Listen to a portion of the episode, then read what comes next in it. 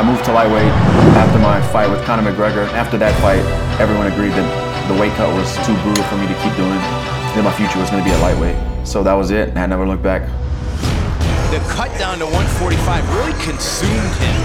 And you can see it with his posture. This man is having fun again. Poirier is sharp with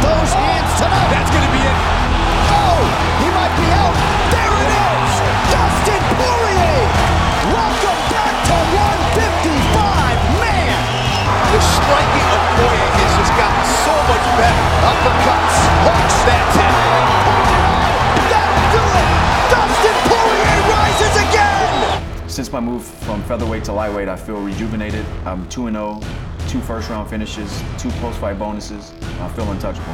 We have got a new lightweight contender, Dustin Poirier. I was ranked at featherweight, and I'm about to crack the top 10 at lightweight. I can make anything I want to happen. Um, I can reach any goal that I set. I can beat every lightweight on the UFC roster, no doubt in my mind. Dustin Poirier hitting his stride is a problem for anybody. I have ultimate belief in myself. I have my heart set on being the champ, and it's going to happen.